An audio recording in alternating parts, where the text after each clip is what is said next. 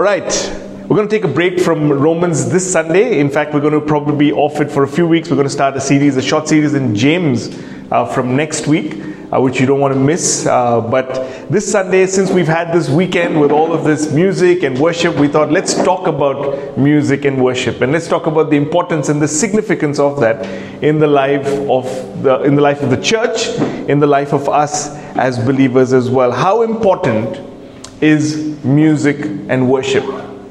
Sometimes I think in Delhi Bible Fellowship it's kind of less important in some ways because we are Delhi Bible Fellowship.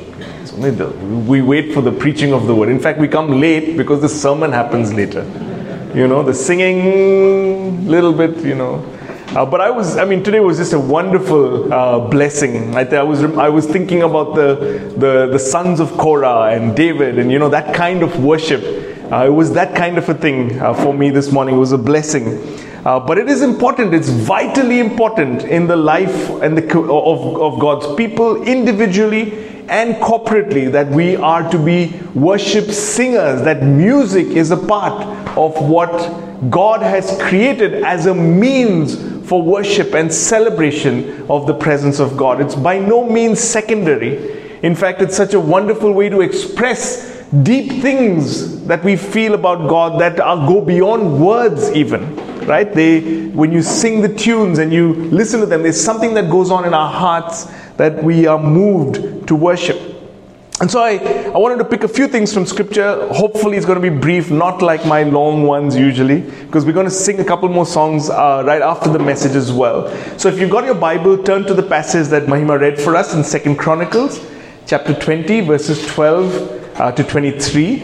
And it's an account, an interesting account of what happens when God's people what? Sing. When they sing. I know you said prayer or reading the Bible. Of course, that's true. But in this context, it's what happens when God's people sing. And so that's the narrative I want to look at. Uh, it's a narrative about King Jehoshaphat, who was one of those faithful kings of the southern kingdom, a man who feared God, and so there's a lot of good things that are said about him. Um, but here was a king, you know, who walked in the ways of his father David. He feared the Lord, and the Lord honored him as well. Now, this was during his reign that the Ammonites, you did well with all the names, by the way. The Ammonites, the Moabites, the Meunites came against Judah and the text tells us that Jehoshaphat was afraid and set his face to seek the Lord, and he proclaimed a fast throughout the land. And um, all of the people of Judah came together to seek the Lord, which means obviously the situation was very, very bad. It was a very difficult situation. And I love what Jehoshaphat does over here. He, it says in verses uh, 5 to 12, if you look at it, he stood before the people and he began to pray aloud. This king, he stood before the people and he lifted his eyes up to the king. Interesting, isn't it? The king lifted his eyes up to the king, the real king, the true, the king of kings, and he prayed. And he says over here in verse 12, O our God, will you not execute judgment on them? For we are powerless against this great horde that is coming against us. We do not know what to do, but our eyes are fixed on you. I think you've got to mark that in your Bibles. How many times have we felt like that in life? We do not know what to do, but our eyes are fixed on you. Our eyes are fixed on you.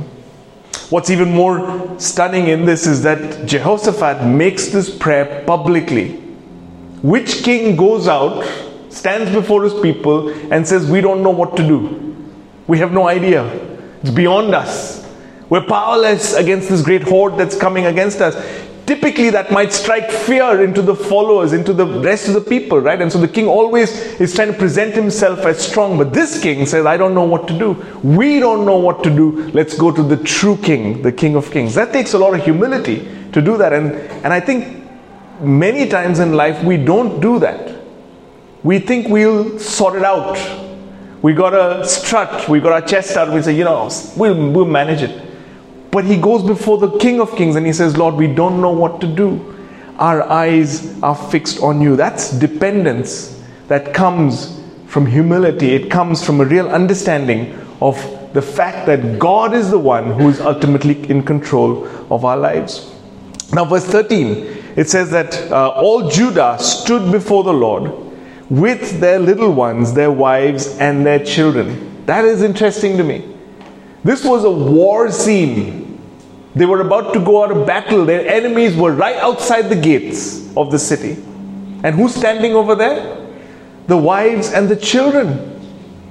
They're not hidden away, they're standing over there.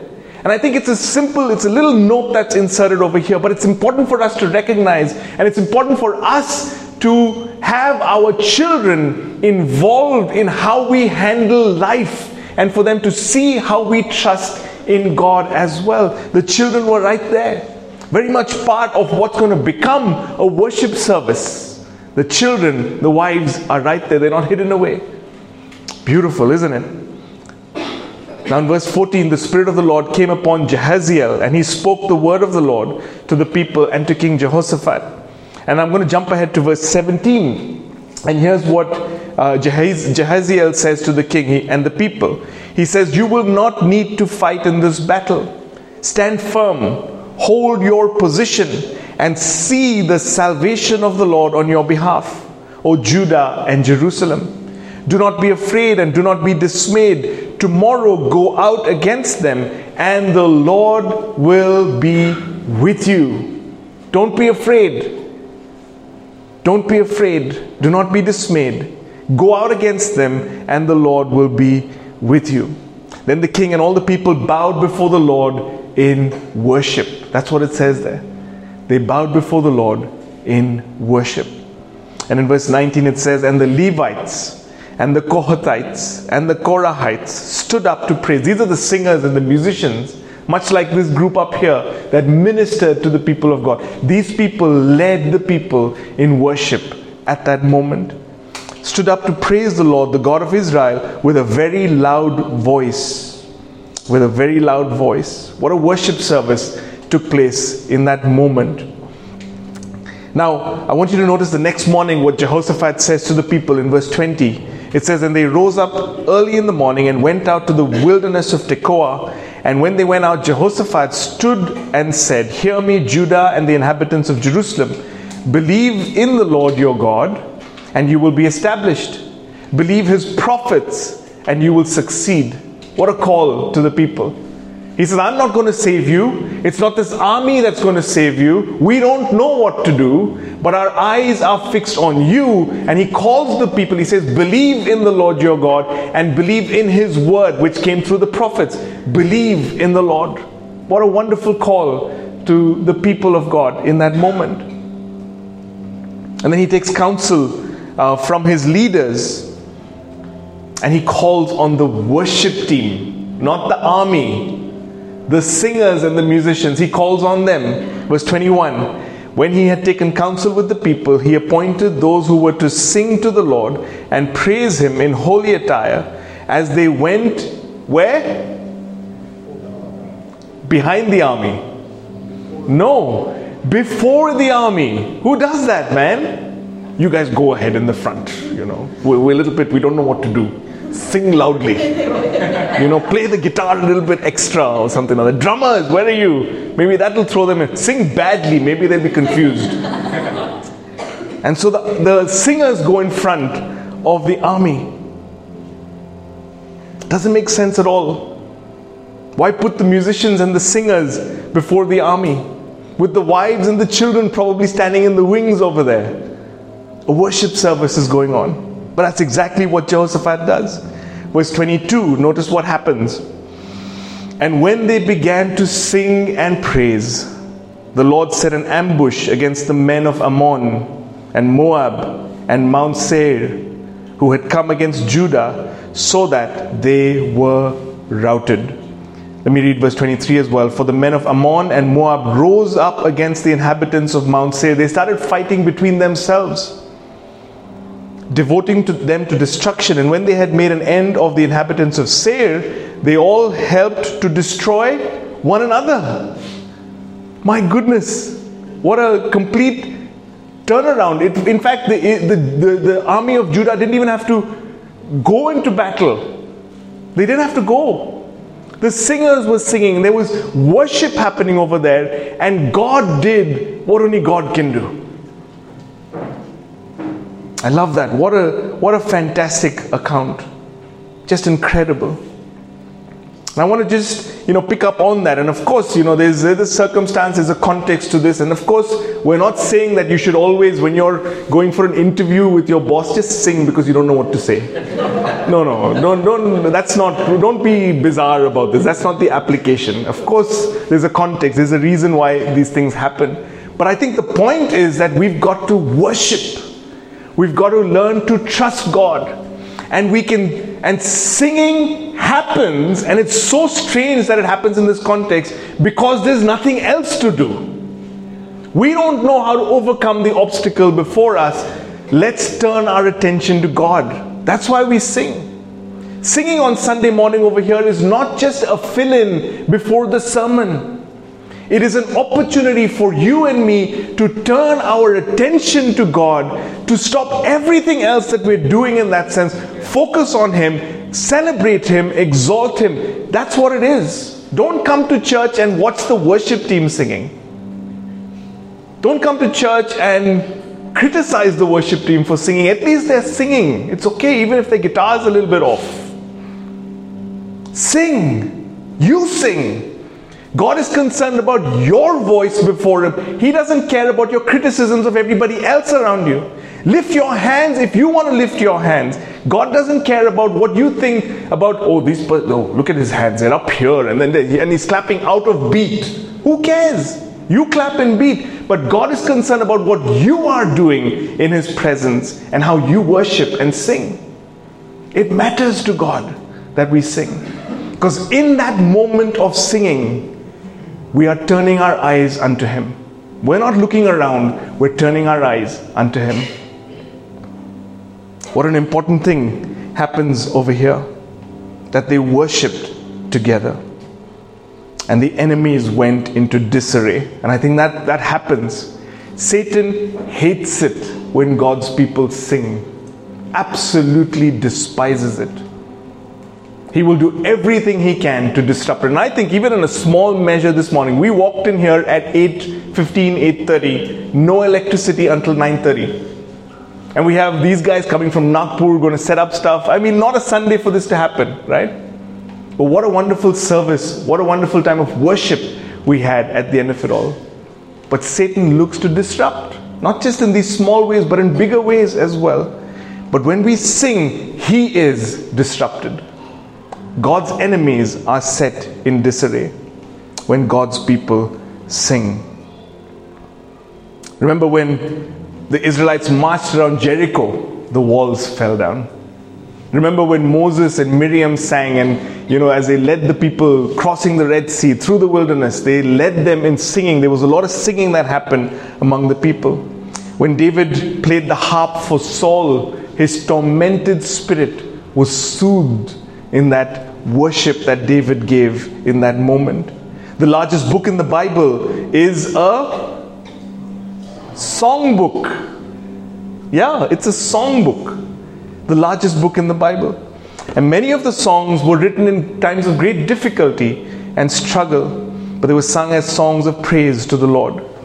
Music and singing is central to the worship of God in the Bible. In James chapter 5 verse 13 he says if is anyone happy let them sing songs of praise. You happy? Sing songs of praise.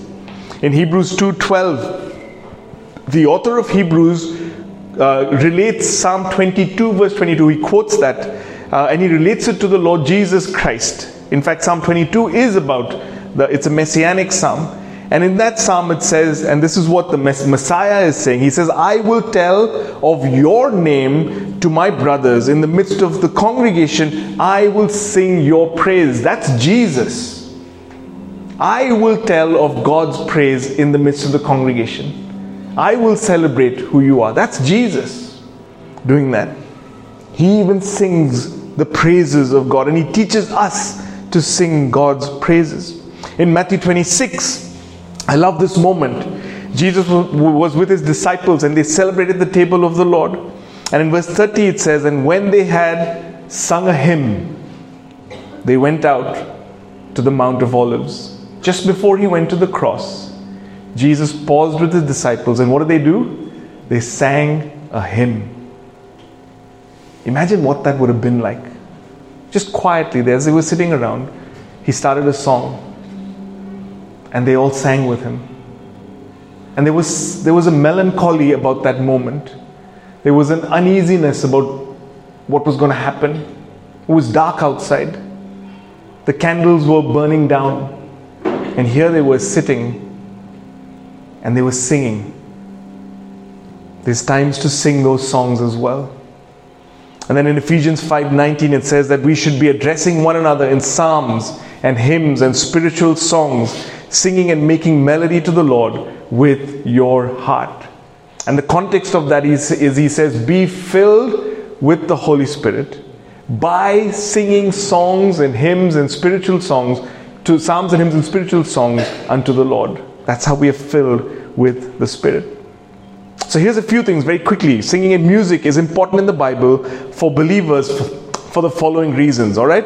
It is, it is an important way for us to learn and to teach theology, the doctrines of Scripture, right? When we sing them, it's so easy to remember good theology, and sometimes we, we need to be careful about the songs that we sing, but it's a good way to teach theology. Secondly, the fullness of the Spirit, like I said in Ephesians 5, can be enjoyed when we are singing scripture to one another. I mean, you've ever had that time you've come from a busy, draining week and you come to the worship service and you stand over there. You don't want to do anything, but the, the team begins to sing. And then the congregation begins to sing. And then someone, two, three people next to you are singing. That begins to work on you, isn't it? God begins to use that to lift your spirit. And by the second or the third song, you're into it as well, and your spirit is lifted up. That's what's going on when we sing psalms, hymns, and spiritual songs to one another. We are filled with the Spirit, we're empowered by the Holy Spirit. Number three, singing connects with the deepest part of you and allows you to express things that words cannot express. You can express sorrow and deep joy through song. James says, right, 513, is anyone happy?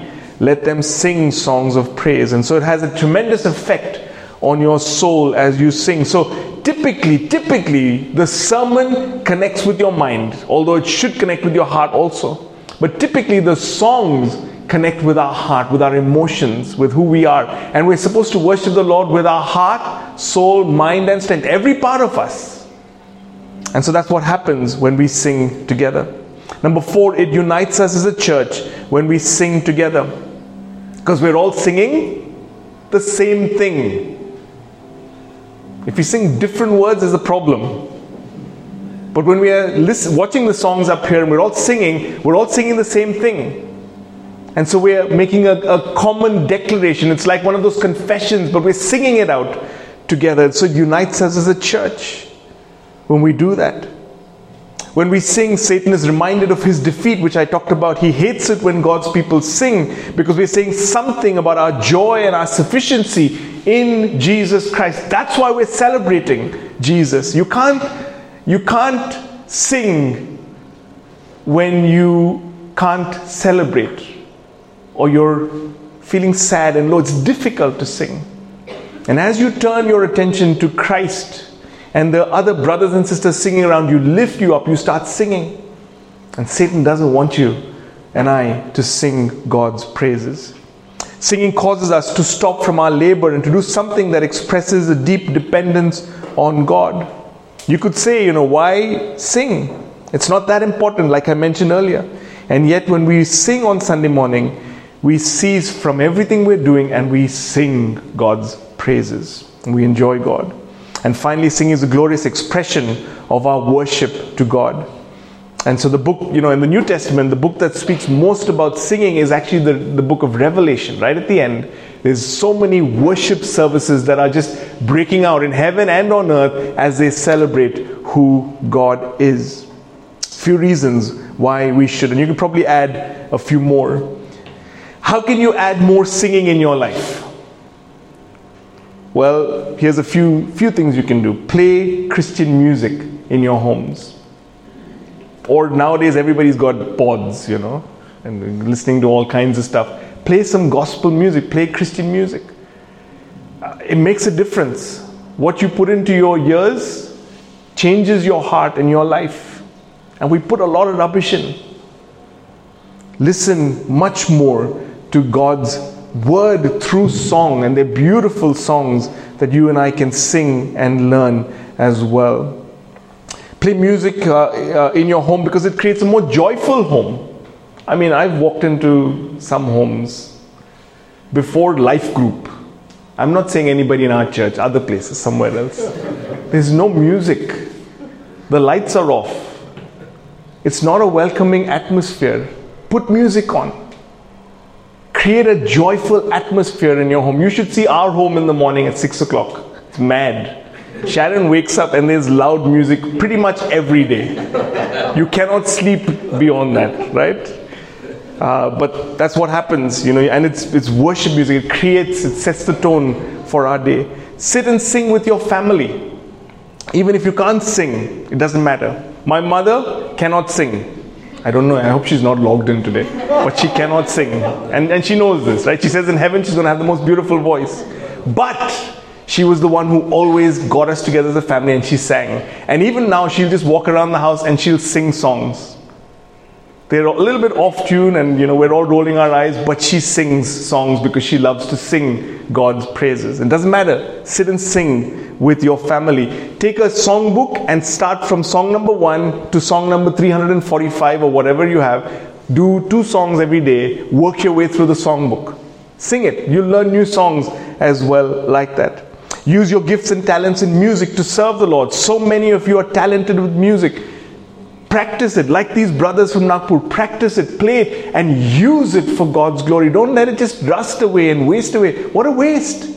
If God has given you a talent in music and worship, what a waste if you don't use it for His glory. Use it for His glory. And then sing on Sunday morning. I already talked about this. Don't come here and find fault with those who are singing or are trying to sing. You sing. Sing because God is concerned about what you're doing with your heart and your voice, not with everybody else around you. What a wonderful thing. This morning, as we were singing and, and Jatin just kind of stopped singing, we heard everybody else sing. It was so beautiful. And it lifts the spirit, doesn't it, when we were singing together. And so may, I, may God bless our community. Let it be far more of a singing, celebrating community. Because when God's people sing, God is glorified Satan trembles and we are built up as his people. I'm going to invite the team to come up now and they're going to lead us through a couple more songs as we bring the service to a close.